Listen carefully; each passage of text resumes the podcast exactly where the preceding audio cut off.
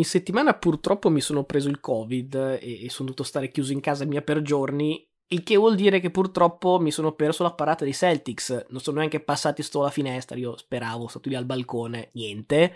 Quindi bisogna che me la racconti tu. Sono sicuro che i tuoi Tatum Brown avranno avuto proprio una giornata di grandi festeggiamenti, no? E mm, non commenterò questa affermazione, ma semplicemente segnalerò che, come avevo abbondantemente predetto, la parata è stata fatta a Golden State purtroppo senza neanche giocare la, la gara 7, ma più o meno l'andamento della serie era quello. Non ho neanche sofferto perché quantomeno sono potuto andare a letto sul meno 20 all'intervallo di gara 6 senza neanche fare le 5. Quindi almeno grazie per avermi regalato questa gioia, cioè due ore di sonno in più.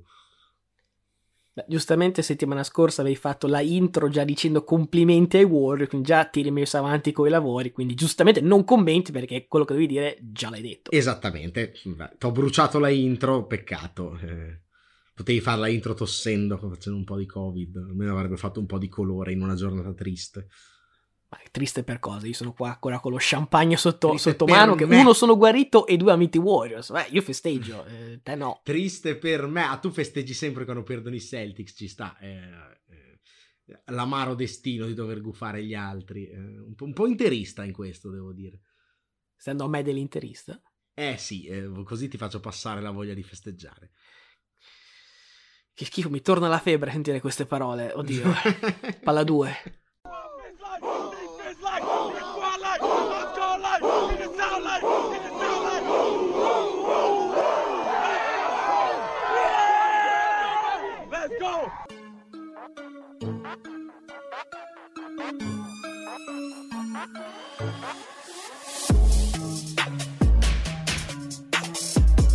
Eccoci pronti per questa nuova puntata di Palla 2. Io sono sempre Luca Bolognesi con doppio lutto al braccio per anche la sconfitta della Virtus contro Milano.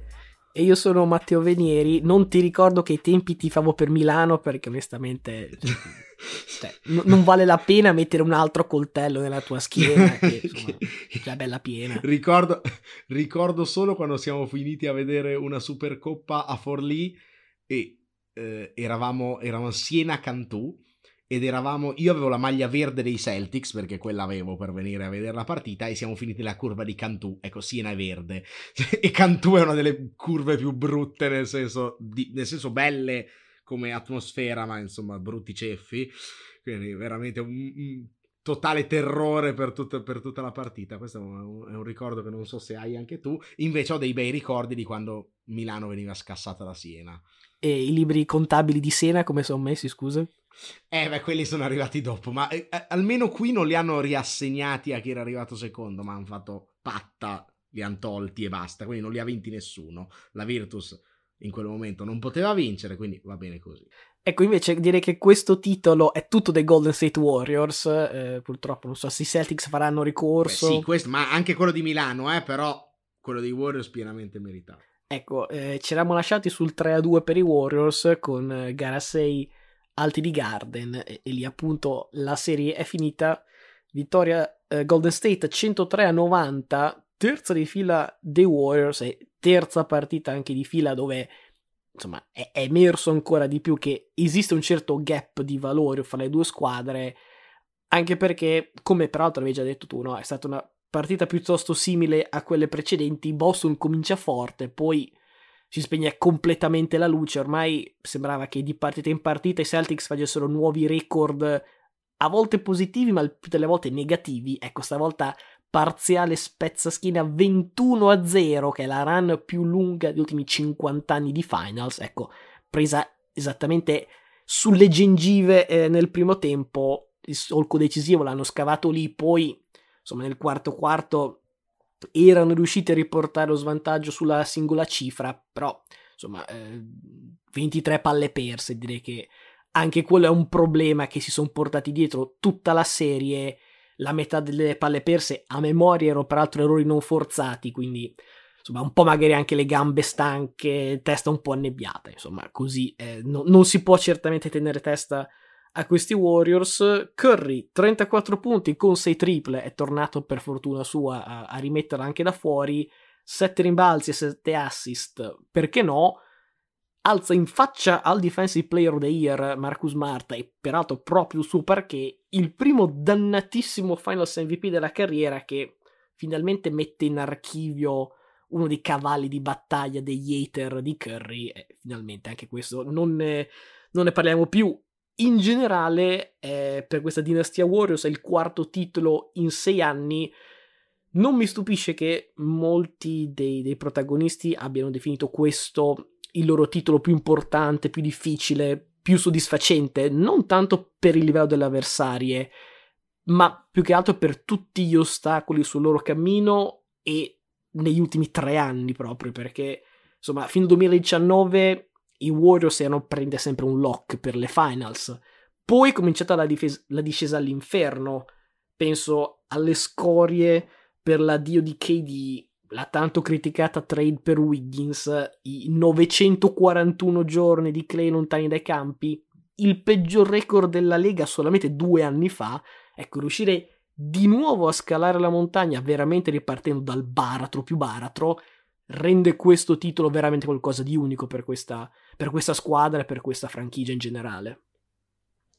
Sì, mi permetto di fare una battuta un po' cattivella dicendo peggior record dell'NBA perché hanno tenuto Curry fuori ben oltre quello che serviva eh, per il suo infortunio, però diciamo, a parte questa battuta maligna, tutto pienamente meritato sia per quello che hanno passato e come ho spesso detto anche eh, in altre situazioni, alla fine il valore di una squadra si vede sui tanti anni e eh, se c'è la volta che ti gira male e perdi con Toronto c'è la volta che ti gira bene, magari questa in cui Dallas ha fatto fuori Phoenix, che magari si sarebbe accoppiata meglio con loro. Cioè, chiaramente è giusto che nel lungo periodo venga premiata la dinastia. Tra l'altro, quarto titolo per Golden State in otto anni, cosa che non era riuscita neanche ai Lakers di Shaq. Eh, insomma, eh, sono, sono comunque degli achievement Uh, prestigiosi. Sinceramente, dubitare di Curry perché non aveva vinto un Finals MVP era abbastanza ridicolo. Però direi che qui siamo ben oltre, cioè ben oltre messi a tacere gli hater perché la serie, diciamo che poteva anche essere mezza indirizzata nei confronti dei Celtics a un certo punto, poi ok il cambio tattico e penso ne parleremo tra poco, era quello che avevo un po' analizzato settimana scorsa, però ecco, nella partita senza ritorno, quella non, non era ancora quella dove affrontavano l'eliminazione, ma quasi gara 4, prova leggendaria di Steph, cioè lì penso che si potessero chiudere tutti, tutti i libri di, di, statistiche degli Ether, di chi diceva che aveva bisogno di KD per vincere. Ecco, hanno vinto, questi hanno vinto senza KD prima e senza KD dopo. Ok, c'è tutto il merito di Steve Kerr, che secondo me è il secondo fautore di questo, anche perché chiunque va lì fa bene, e questo è indubbio ed è un po' paragonabile agli Spurs dinastia precedente, cioè chiunque va lì alla fine rende meglio. Cioè, questi sono riusciti a tenere in campo per dei minuti Bielizza, che sinceramente era fuori dai radar NBA da tempo. Per tornare un secondo alla, a una battuta sulla Virtus Bologna, cioè, Nico Mannion l'anno scorso ai Warriors faceva anche qualche minuto e neanche troppe brutte figure. Cioè, non era un giocatore da NBA, però stava lì e faceva i suoi, i suoi punti quando giocava. Alla Virtus ha fatto NE per tutte le finali. Cioè, per far capire quanto valorizzano i giocatori ai, ai Warriors. Dal lato invece di Boston, paradossalmente le, le, le, dimensioni delle ultime tre sconfitte possono un po' alleviare il bruciore della sconfitta. Io ammetto che dopo tre partite i Celtics cominciavano a sembrarmi la squadra migliore.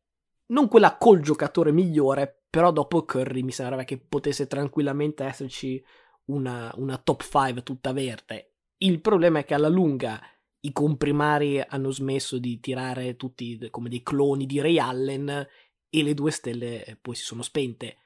Nulla da dire su Jalen Brown, anzi, se, se, dovessi dire qualcosa direi complimenti perché anche in gara 6 ha fatto una signora partita.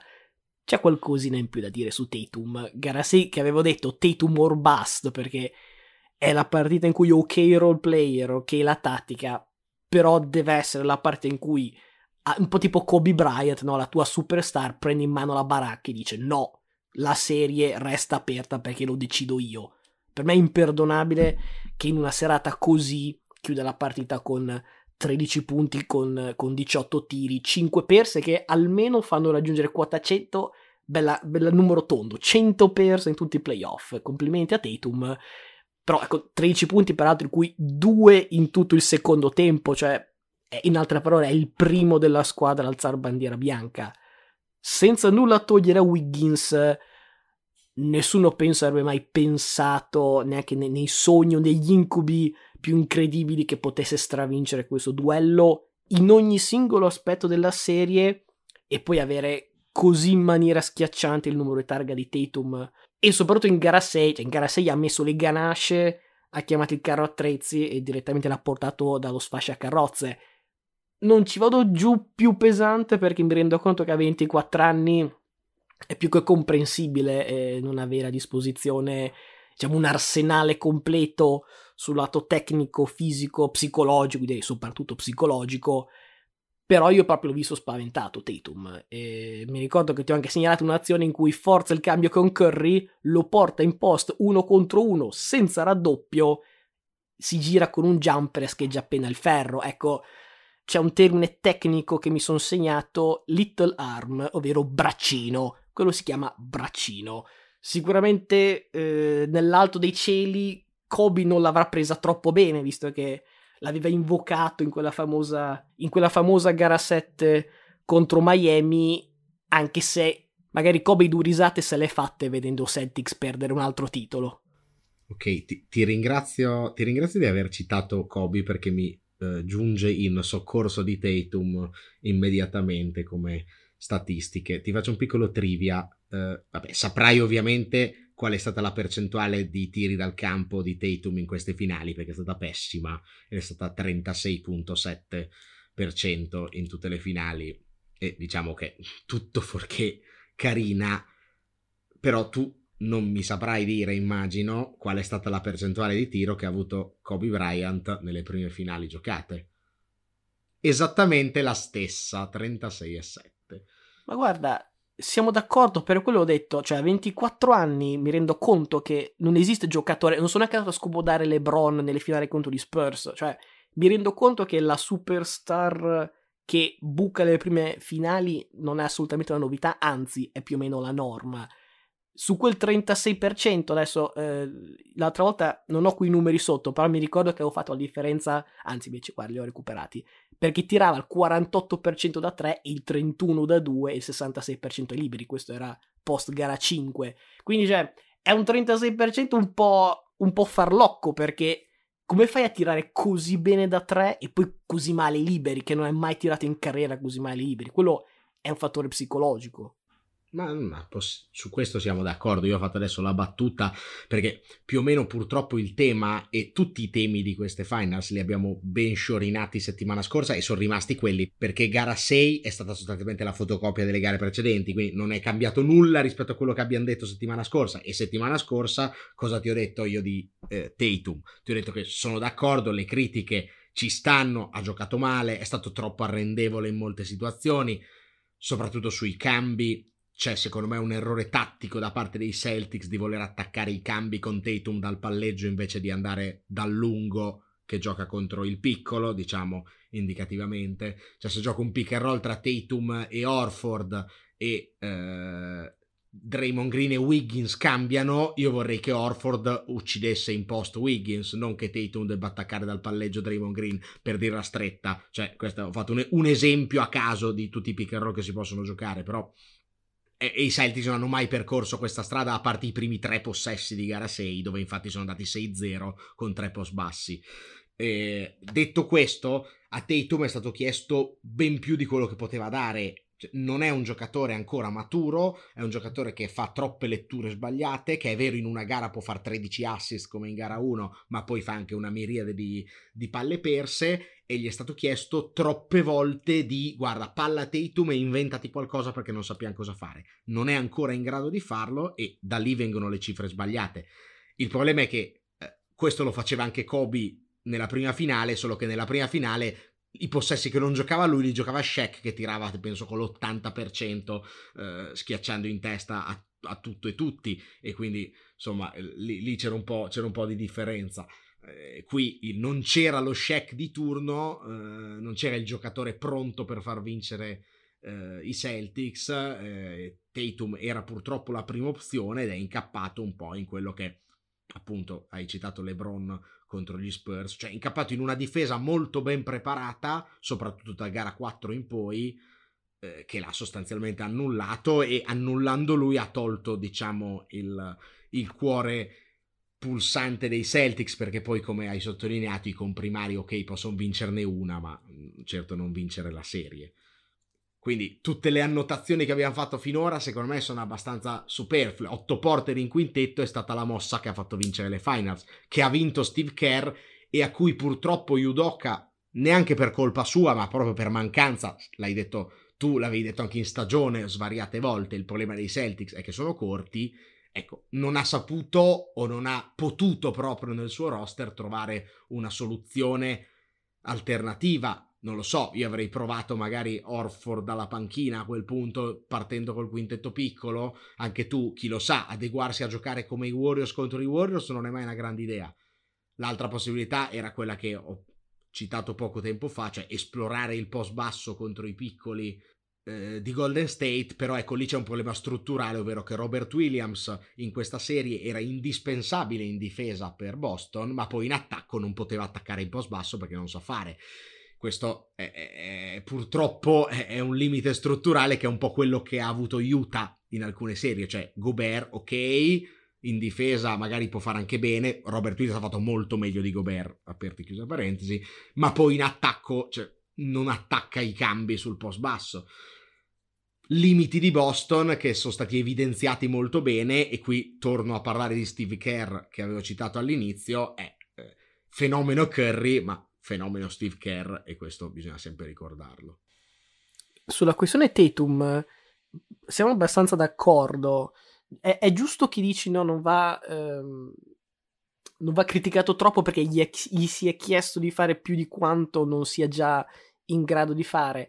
Ma anche per questo, appunto, io non, non voglio sotterrare troppo per dire smart, perché mi sembra anche un po' un po' ingiusto arrivare a gara 6 delle finals e dire Emma Smart non è un playmaker. Sì, ok, però nel senso in tutto il 2022 Celtics migliore squadra della Lega e lì nessuno diceva ah ma sai ma Smart non è un playmaker. No, è stato messo playmaker dopo l'esperimento Shredder eh, e compagnia e sicuramente Boston ne ha beneficiato tantissimo poi è chiaro che quando appunto arriva il braccino della tua superstar, i role player no, non vedono proprio il canestro. A quel punto serve un giocatore maturo che sappia dirigere l'orchestra.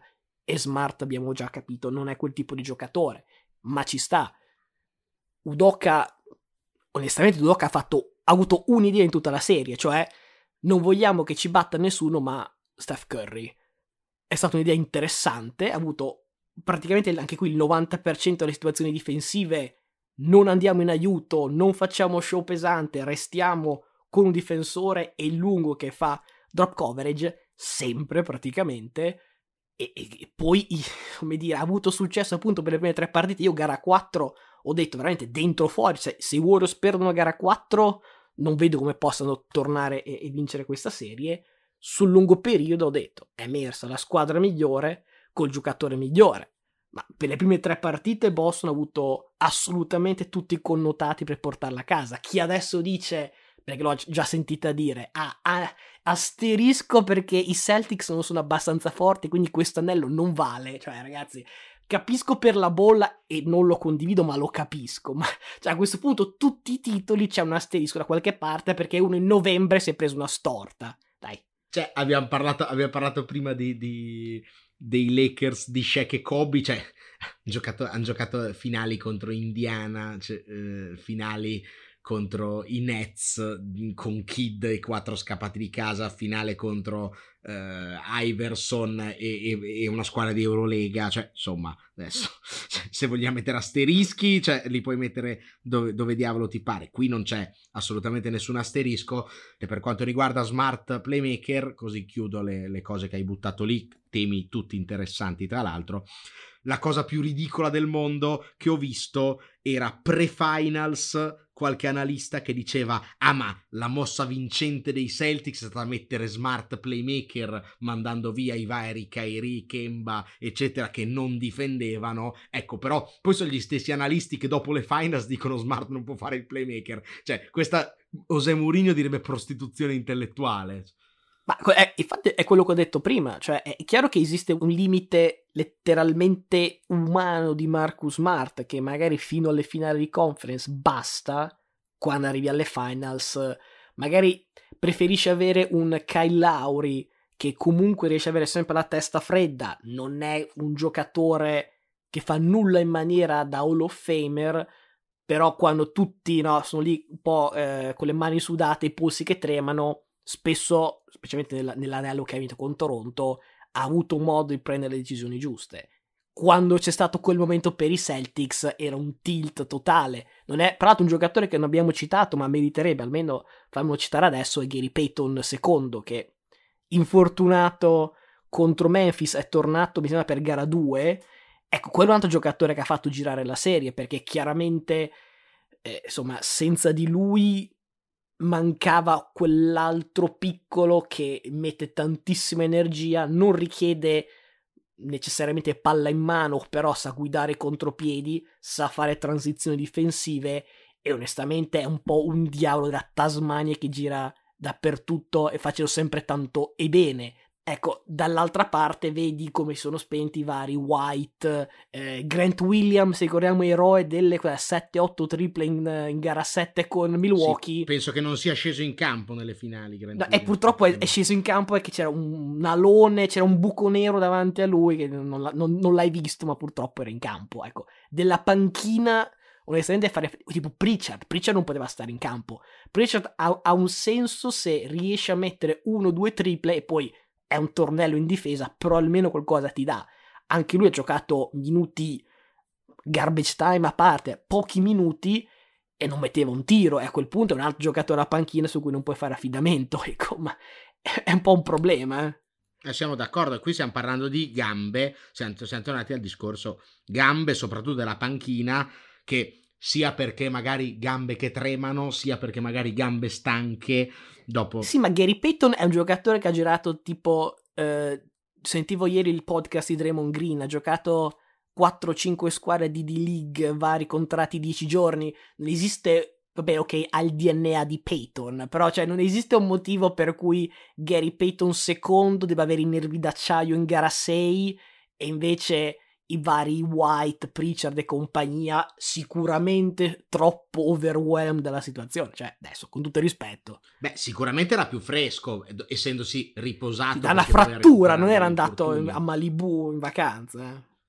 Beh, ho capito, però da una frattura, appunto, sicuramente non hai 20 partite sulle gambe rispetto agli altri, perché tipo, con una frattura magari cioè, riesci lo stesso a fare lavoro in acqua, resti in forma, però non hai appunto lo stress fisico lì delle partite sulle gambe. Poi, ripeto, c'è il discorso, ai Warriors fanno tutti bene, che eh, sinceramente penso che sia abbastanza inequivocabile. Cioè, lo stesso Wiggins, tu eri partito no, all'inizio di questo commento sulle finals dicendo eh, i dubbi della trade di Wiggins. Ecco, vorrei, vorrei qui presenti tutti quelli che hanno dubitato, perché insomma, si sono portati a casa un giocatore che avranno anche scelto per questo motivo, perfetto per il loro sistema, disponibile a non essere prima donna e a giocare quel sistema lì, ma capace appunto perché comunque era stato prima opzione offensiva di una squadra, di un'altra squadra, di essere decisivo, cioè hanno sostituito Iguodala con un altro Iguodala con Wiggins, eh? sostanzialmente, cioè Iguodala era giocatore, no? che era stato prima opzione offensiva a Philadelphia con pochi risultati, però lo era stato, te lo sei portato per le qualità che ha non da prima opzione offensiva, ma tutte le altre qualità che aveva ed è stato decisivo nelle vittorie di Golden State. Adesso, passato i Guadala per questioni di età, se ne sono portati a casa un altro, ma non è casuale tutto ciò, c'è dirigenza che sceglie il giocatore, allenatore che crea il contesto giusto, cioè ci sono tanti particolari che, ripeto, secondo me fanno dei Golden State Warriors i San Antonio Spurs del, della nuova era, cioè dal 2015 in poi. Giusto per chiudere, eh, per tirare le fila di tutti i discorsi, a inizio serie Golden State in 6, Golden State in 6, finali a est Boston in 7, Boston in 7. Non avevo detto, credo, il risultato esatto di, di, di Dallas Golden State, ma avevo detto un uomo solo al comando a Dallas, che verrà sicuramente presa a calci perché tutti gli altri giocatori sono meglio del meglio che ha da dare Dallas. Esattamente, quello è il tipo di serie. Quindi, eh, insomma, non abbiamo purtroppo fatto eh, conti come le tue amate eh, schedine con somme da week 1 a, a, a, week 16, però mi sembra di, di essere. Mi sembra fatto una post-season abbastanza solida in quanto a pronostici. Listen, we talking about practice. Not a game, not a game, not a game. We talking about practice.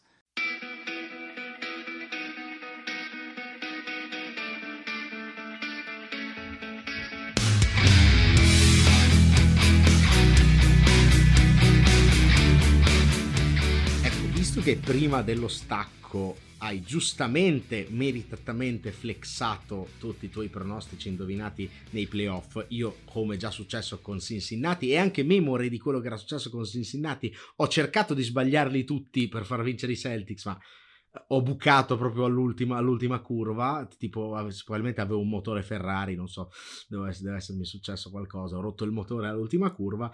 Ecco, eh, è però il momento in cui io flexo eh, quando a inizio stagione ho citato Golden State come contender, l'ho data vincente a Ovest e solo perché non mi è stato chiesto di scegliere la vincente delle finals.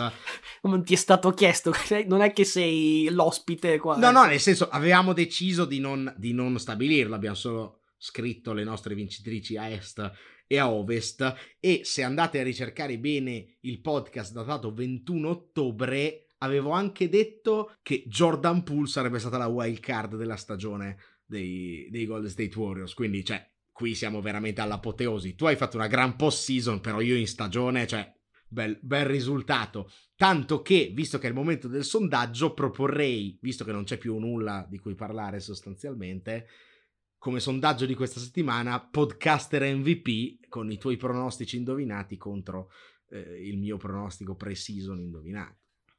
Beh, ci sono due scuole di pensiero.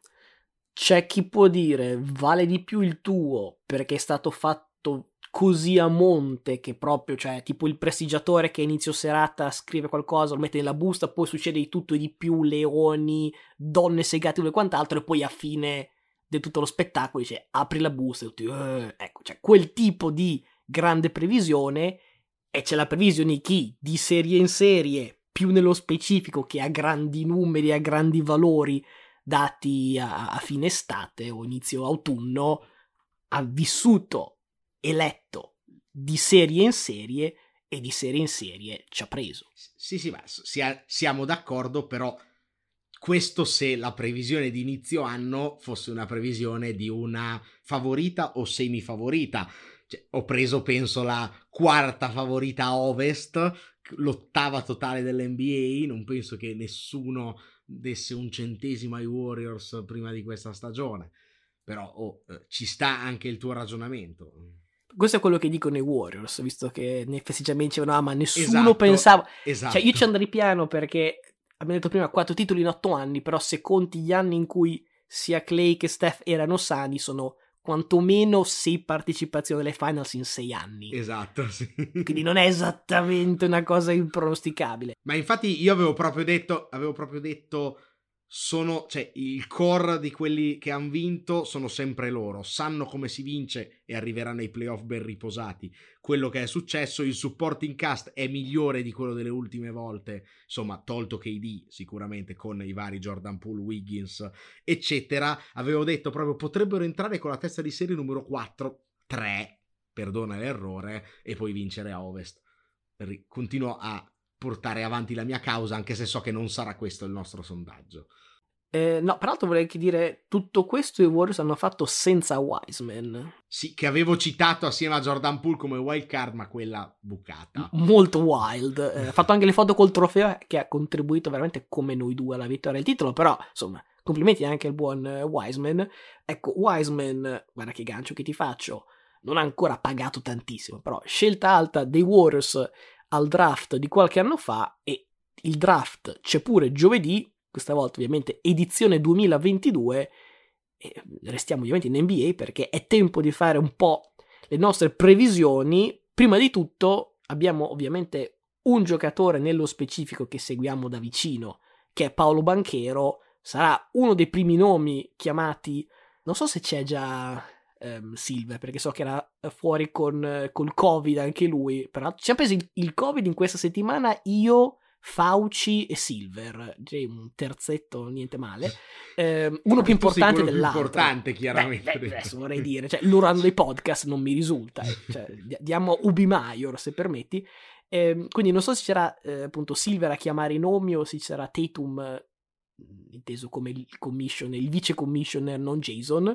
Però vediamo, la domanda che vi facciamo è quando verrà chiamato il nome di Paolo Banchero, quindi vi daremo quattro opzioni, cioè la 1, la 2, la 3 o dalla 4 in giù e voi ci direte la vostra, magari appunto facendo un po' di tifo nostrano per Banchero. Sì, tra l'altro segnalo che ci sono sicuramente anche altri eh, italiani che presumibilmente saranno chiamati al draft. Guarda che Bargnani non può più essere chiamato, eh, sarebbe stato bello. No, gli altri due sono Procida e Spagnolo. Procida dovrebbe essere scelto si dice in apertura di secondo giro, attorno alla 30, alla 30, alla 35, una roba del genere, super atleta che però è retrocesso con la Fortitudo Bologna quest'anno, e l'altro è Matteo Spagnolo che sinceramente non ho, non ho letto dove viene progettato, potrebbe andare anche abbastanza oltre, attorno alla 50 per dire, però insomma comunque eh, due giocatori che eh, escono dalla Serie A, Matteo Spagnolo tra l'altro esce dalle, eh, dalle giovanili del Real Madrid, precedente giocatore uscito dalle giovanili del Real Madrid è andato in NBA, era Luca Doncic, non penso che seguirà le sue orme, però insomma ci sono altri due nomi da tenere d'occhio, molto tardi, a notte molto tarda credo che nessuno sarà alzato, invece star svegli per vedere la chiamata di banchero è decisamente più accessibile, molto probabile sia nelle prime tre, direi che eh, proprio con questo gancio possiamo buttarci sulla una velocissima analisi delle primissime scelte del prossimo draft NBA. Sì, peraltro pensa che ok essere una delle prime magari dall'otterio addirittura una delle prime 3-4 chiamate, però fra finire fra gli ultimi del primo round e i primi del secondo vuol dire fra il finire in una squadra da titolo sostanzialmente o di nuovo con le squadre scarse cioè, cioè tra finire a Golden State eh, esatto. cioè fra finire Golden State e di nuovo a, a Orlando o giù di lì cioè ne passa cioè ripeto un conto è essere fra la 1 e la 16, però fra la 30 e la 31 ne passa tantissimo. Assol- assolutamente.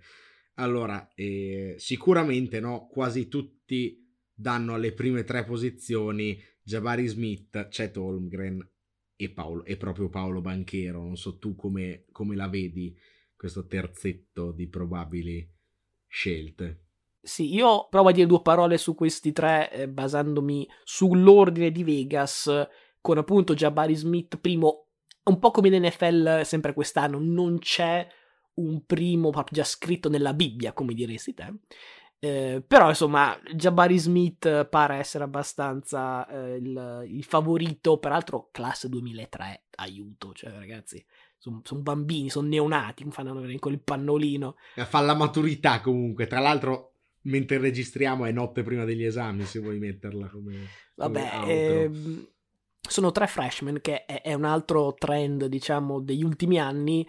Jabari Smith, onestamente, è, lungo come un lunedì mattina in ufficio, eh, che questo lo rende sicuramente un ottimo difensore sul perimetro, ha già un gioco in post che sicuramente ipnotizza i giocatori di college, non altrettanto i pro, però già partirei da un bagaglio tecnico superiore alla media, soprattutto se conti appunto il fatto che ha fatto solo un anno di college, quindi non ha avuto tutto il tempo del mondo per raffinare questa sua, questa sua qualità. 42% dal perimetro, specialmente dagli angoli, una sentenza. Se ti presenti a un draft come lungo che sa difendere e, e switchare in difesa dal perimetro e sa tirare benissimo piazzato da tre, ecco, questo già si spiega perché prima scelta assoluta, sì sì, molto probabile. Sì, eh, attenzione perché poi con queste considerazioni poi da college, no? Ti presenti come lungo che sa difendere. Ecco, cioè, i, i Grizzlies chiamarono Tabit alla 2 con, perché era lungo e sapeva difendere sui cambi. No, bisogna un po' vedere poi come ti adatti al gioco dell'NBA. Sì, da 3 Tabit cosa tirava? Un per cento? No, no, chiaramente non tirava col 40%, però occhio a quello che si guarda perché... Cioè, è, ovviamente pullulano in questi giorni no, i famosi video no, sui giocatori scelti prima di Clay Thompson, scelti prima di Steph Curry. Ecco, molti di questi sono stati scelti prima perché più atletici e invece Curry e Thompson, poveretti, cioè erano poco atletici, quindi sono scesi in basso. Cioè, attenzione poi a sputare sui giocatori meno atletici. Ecco, eh, Jabari Smith probabilmente andrà alla 1 ed è quello più probabile. Tra la 2 e la 3 penso che siamo proprio a una a, un, a un'unghia tra Banchero e, mm, e Holmgren. Sinceramente io preferisco Banchero e lo preferisco anche a Jabari Smith. Probabilmente è il giocatore più pronto per l'NBA, più pronto a diventare un, un 3 più che un 4 per, per tanti motivi. In tanti dicono che sarà quello che avrà più impatto nel lungo periodo in NBA. Ecco, se fossi Oklahoma City, che tra l'altro ha un be- una bella pattuglia di giovani, magari non la superstar, ma pattuglia di giovani, mi prenderei quello che potrebbe essere la mia superstar, ovvero proprio Banchero. Purtroppo temo che prenderanno Holmgren. Anche qui, perché no, ti presenti come ancora più lungo di Jabari Smith, che sa fare tante cose e questo piace agli occhi degli scout NBA, potenziale per Holmgren infinito. Ecco, io però sinceramente se non lo vedo un po' ingrossarsi, non riesco a non, a non vederlo come Pokushevsky, che tra l'altro Oklahoma City ha già ed è altissimo, ok sa palleggiare, ok sa fare tutto, ma pesa 20 kg, viene spostato da chiunque. Oi, questo potrebbe essere un piccolo problema. Ecco, infatti alla 2 il nome caldo è quello di Chet Holmgren, in questo caso appunto per, per Oklahoma City. Con Gonzaga 14 punti, 10 rimbalzi, quasi 4 stoppate, che sicuramente è merce rara. E di questi nomi caldi, sicuramente è quello con più potenziale da boom or bust. Boom perché cioè, le basi di partenza sono rarissime. Già Monte 7 piedi, agili, insomma, è, è un'ottima base quello che lo ha reso al, al college un gran difensore non è tanto non solo l'essere incollato coi piedi in vernice e, e lì spazza via tutto, quanto invece il suo tempismo, recuperi dal lato debole, uno contro uno, insomma, più o meno il pacchetto completo a livello di QI cestistico e non solamente di, di fisico, diciamo. Poi vediamo sui cambi su, con, con, Steph Curry, però. Eh. No, chiaro, beh, quello chiunque, cioè, quello anche, anche Shaq avrebbe smesso prima del tempo. Eh, insomma, l'apertura all'area da Condor chiaramente aiuta, però, insomma, eh, non è solamente quello. Bust, perché eh, io ho letto le misure pre-draft, lo listavano a 88 kg. 88 kg distribuiti appunto su 7 piedi, che sono 2,13 metri cioè 10 kg in più di me, che però penso di arrivargli all'ombelico. Sì, che, che, vuol dire avere il fisico tipo grissino torinese Roberto, potrei usarlo come soprannome da qui in avanti, Roberto. Eh, cioè Paolo e Roberto, due italiani. Eh, in una lega fisica come l'NBA, onestamente vuol dire rischiare l'osso del collo la prima volta che pensi di, di prenderti uno sfondamento in attacco. Peraltro, casualmente a Gonzaga io è il 34 non perché fosse fan di Antetokounmpo, è successo veramente per caso, però proprio Antetokounmpo, per curiosità, sono andato a guardare quanto pesava pre-draft, 86, con qualche centimetro in meno, però insomma, veramente i numeri sono quasi uguali. e Giannis è veramente il paragone, proprio il sogno più sfrenato se sei la squadra che vuole prendere Chet. Però ecco, anche se diciamo al, al, cancelletto di partenza le misure fisiche sono comparabili, resterei molto coi piedi per terra. Io non lo drafterei alla 2, non lo drafterei alla 3 e poi vediamo dopo. Uno, appunto per il fisico. Due, perché l'ho visto in difficoltà quando il livello dell'avversario si è alzato. Eh, infatti ricordo zero punti in tutto il primo tempo contro Arkansas nelle Sweet 16, quindi insomma eh, un conto è dire domina contro gli altri giocatori di college, vediamo come va poi fra i pro. Un conto è dire domina contro giocatori scarsi di college e già con quelli bravi, non come singoli ma proprio come collettivo, faticava tantissimo. Poi lo voglio vedere anche fare le stoppate quando. Cioè, perché, ok, le stoppate ti prendo il tempo, ma in NBA ci sono i giocatori che ti si appoggiano addosso, ti spostano e non si fanno stoppare proprio perché ti spostano. Cioè, quando si butta dentro.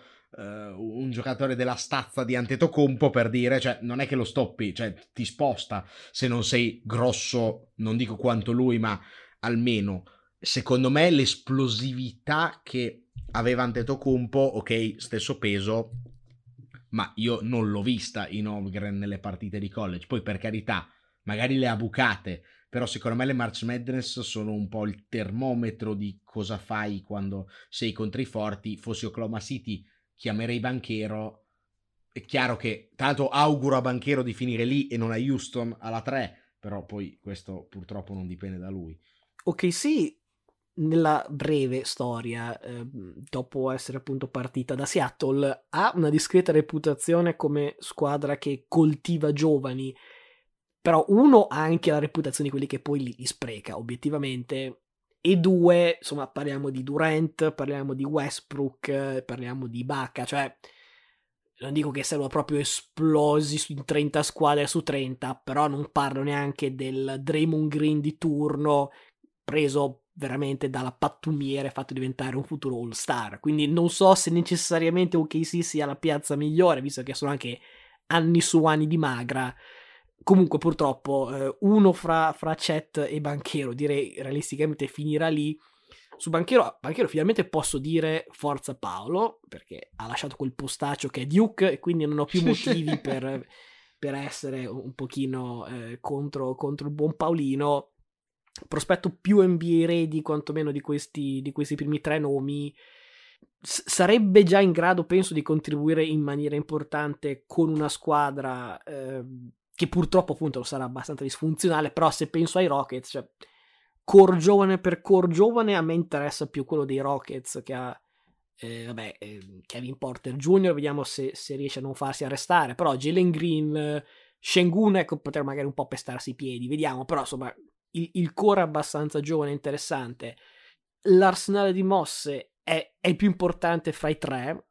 Il gioco della media, onestamente, già molto pulito, che potrebbe veramente solo migliorare. Il fisico, cioè, non dico che è lebroniano, però è veramente il fisico del giocatore che Beh, l'ha detto LeBron che è lebroniano, però. Cioè, andrei comunque molto cauto con certi paragoni.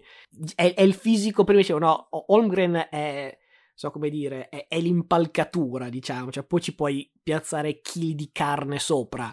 Banchero è già un fisico, non dico fatto e finito, ma proprio dove puoi, diciamo, eh, aumentare senza veramente rischiare di, di, alterare il fisico, un po' tipo pato col Milan, no? È troppo sottile, chili su chili di muscolo, cioè no, calma, cioè cerchiamo di non spezzare l'uomo. Banchero mi sembra molto più quadrato in questo senso, i due limiti, diciamo, suoi sono forse due dei punti di forza degli altri, cioè la mancanza di tiro perimetrale che diciamo va e viene, non è che manchi totalmente, però non è il 42% di Smith e la difesa anche qui non manca totalmente, però ci sono dei momenti in cui proprio gira vuoto più di testa che di fisico, perché appunto il fisico ce l'ha e a volte proprio si addormenta. Sì, sì, eh. si addormenta, si addormenta. Tu hai detto Houston miglior spot, io sinceramente con Gilgos Alexander, Josh Giddey e, e, comunque ancora Dort che non l'hanno dato via però un ottimo difensore. Per ora, visto che si parlava di, di trade, ho visto i giorni scorsi. Eh no, no, lo so, lo so, però insomma, secondo me è una squadra meno disfunzionale rispetto a Houston, forse con meno talento, ma meno disfunzionale perché almeno hai un play ben affermato e, e abbastanza forte. Comunque, al netto di questo, ti posso segnalare che CBS a sorpresa da Holmgren alla 5, quindi seguendo un po' quello che faremmo noi, anch'io resto convinto che una squadra NFL non passerà mai Holmgren. E dai, il... NBA, NFL, NFL Holmgren, cioè è morto al primo, primo snap, Barella. Sì, chiaramente NBA non passerà mai Holmgren per appunto non avere il rimpianto di non averlo chiamato. Insomma non siamo gli unici almeno che eh, diciamo che potrebbe non valere le prime tre. A questo punto direi di prenderci un paio di wild card a testa che potrebbero andare magari alla 4 e alla 5 o chi lo sa anche davanti a uno di questi, di questi tre. E allora io eh, diciamo che alla 4 con Sacramento chiamerei Shadon Sharp, shooting guard a Kentucky che però quest'anno non ha mai giocato, è la scommessa, se ce n'è una, insomma, eh, se gli altri tre sono loccati eh, nelle prime tre posizioni, dietro è un po' una Royal Rumble, cioè ce ne possono stare dieci di nomi probabilmente alla 4, però Sharp è probabilmente quello che ha l'upside più alto e anche qui è un po' il discorso che si fece no, eh, con Cleveland su Kyrie, che fu scelto pur avendo giocato appena una manciata di partite eh, al college. Ecco, è quello che forse per potenzialità tra dieci anni vedi, vedi più facilmente come giocatore dallo Star Game e allora lo chiami. È un po' lo stesso discorso, simile a quello di Holmgren, con Holmgren che ha giocato, ha avuto dei problemi. Ecco, Sharp non ha giocato, però insomma il potenziale c'è Invece alla 5 con Detroit vado con il mio pupillo, ovvero uno dei giocatori che mi ha impressionato di più nelle March Madness, soprattutto per la capacità di creare eh, gioco dal palleggio, sia per sé che per i compagni, che è Benedict Maturin di eh, Arizona, sophomore. È un altro giocatore abbastanza pronto per l'NBA proprio mentalmente più che fisicamente. A Detroit andrebbe tra l'altro a giocare play nella squadra di Kate Cunningham e sarebbe molto interessante come accoppiata secondo me da vedere ripeto può, può andare alla 4 come alla 10 però per quello che ho visto nelle March Madness va assolutamente citato nelle prime 5. Io lo chiamerei tutta la vita, non so cosa farà Detroit, sinceramente. Allora io offro due nomi alternativi sui quali non metto neanche eh, la gomma da masticare sotto le scarpe che finiranno la 4 e la 5, però giusto per aumentare il pool di nomi che citiamo. Così magari uno lo becchiamo. Ma non, sì, chissà. Eh, uno è Jaden Ivy che è un atleta veramente stellare, cioè dagli highlights che ho visto, veramente note alla Jamorant, che è un bambino pure lui, per carità, però veramente quella, molto simile a quel tipo di, di, furiosa velocità con cui attacca il canestro, sembra veramente lasciare la scia, non chimica, la scia dietro. Eh, è miglior, la miglior guardia del gruppo, onestamente nelle prime tre c'è poco spazio ai piccoli, diciamo, Credo che questo, in questo senso abbia più valore insieme a Cade a Detroit che invece ai Kings dove insomma di Aaron Fox è un profilo abbastanza simile. Però vediamo di solito si dice scegliere il miglior giocatore a disposizione e non necessariamente il miglior fit. Vediamo quale delle due cose farà Sacramento che comunque ha una storia millenaria di pessime decisioni al draft quindi insomma eh, una più di meno cioè a questo punto non fa tanta differenza eh, l'altro nome appunto che butto lì è Keegan Murray che a 22 anni è, è un po' lo zio de, del gruppo, visto che sono tutti bambini, però proprio per questo ha avuto modo di eh, lavorare sul suo gioco, sui fondamentali, non a caso fra, ehm, fra, anno, da sophom- fra anno da freshman e da sophomore il salto è stato importante, passato da 7 punti a 23,5, insomma come banchero è uno di quei giocatori molto NBA ready, possono dare un apporto immediato, non ha l'upside da possibile all-star che, che, che banchero ha, però siccome più andiamo in giù e più prendiamo squadre che meno hanno bisogno di un uomo franchigia e più, sai, lo scorrere, tipo il, il TJ Warren della situazione, che non è l'uomo franchigia, però è un giocatore che tipo a Indiana sapeva dare 20 punti a sera, non sempre, però li sapeva dare, ecco. Marre può essere un tipo di giocatore che non diventa la tua, la tua superstar, non avrà i banner fuori dallo stadio con la sua faccia, però, insomma, non dico che i 23 punti si tradurranno ugualmente in NBA, però con tanti giocatori, specialmente non parliamo dalla lotta in giù, ma anche già fra la 5, la 6, la 7, enormi punti di domanda e la possibilità di bust si alza paurosamente. Io uno scorer così, onestamente ci farei un pensierino. Ecco, gli auguro di fare un po' meglio di TJ Warren, insomma, esempio rivedibile direi che le nostre cazzate sul draft le abbiamo sparate anche perché, ripeto, le mie idee sono molto fatte su quello che ho visto alle, alle March Madness. Però insomma, forza banchero e direi che possiamo chiuderla qui. Oggi niente NFL.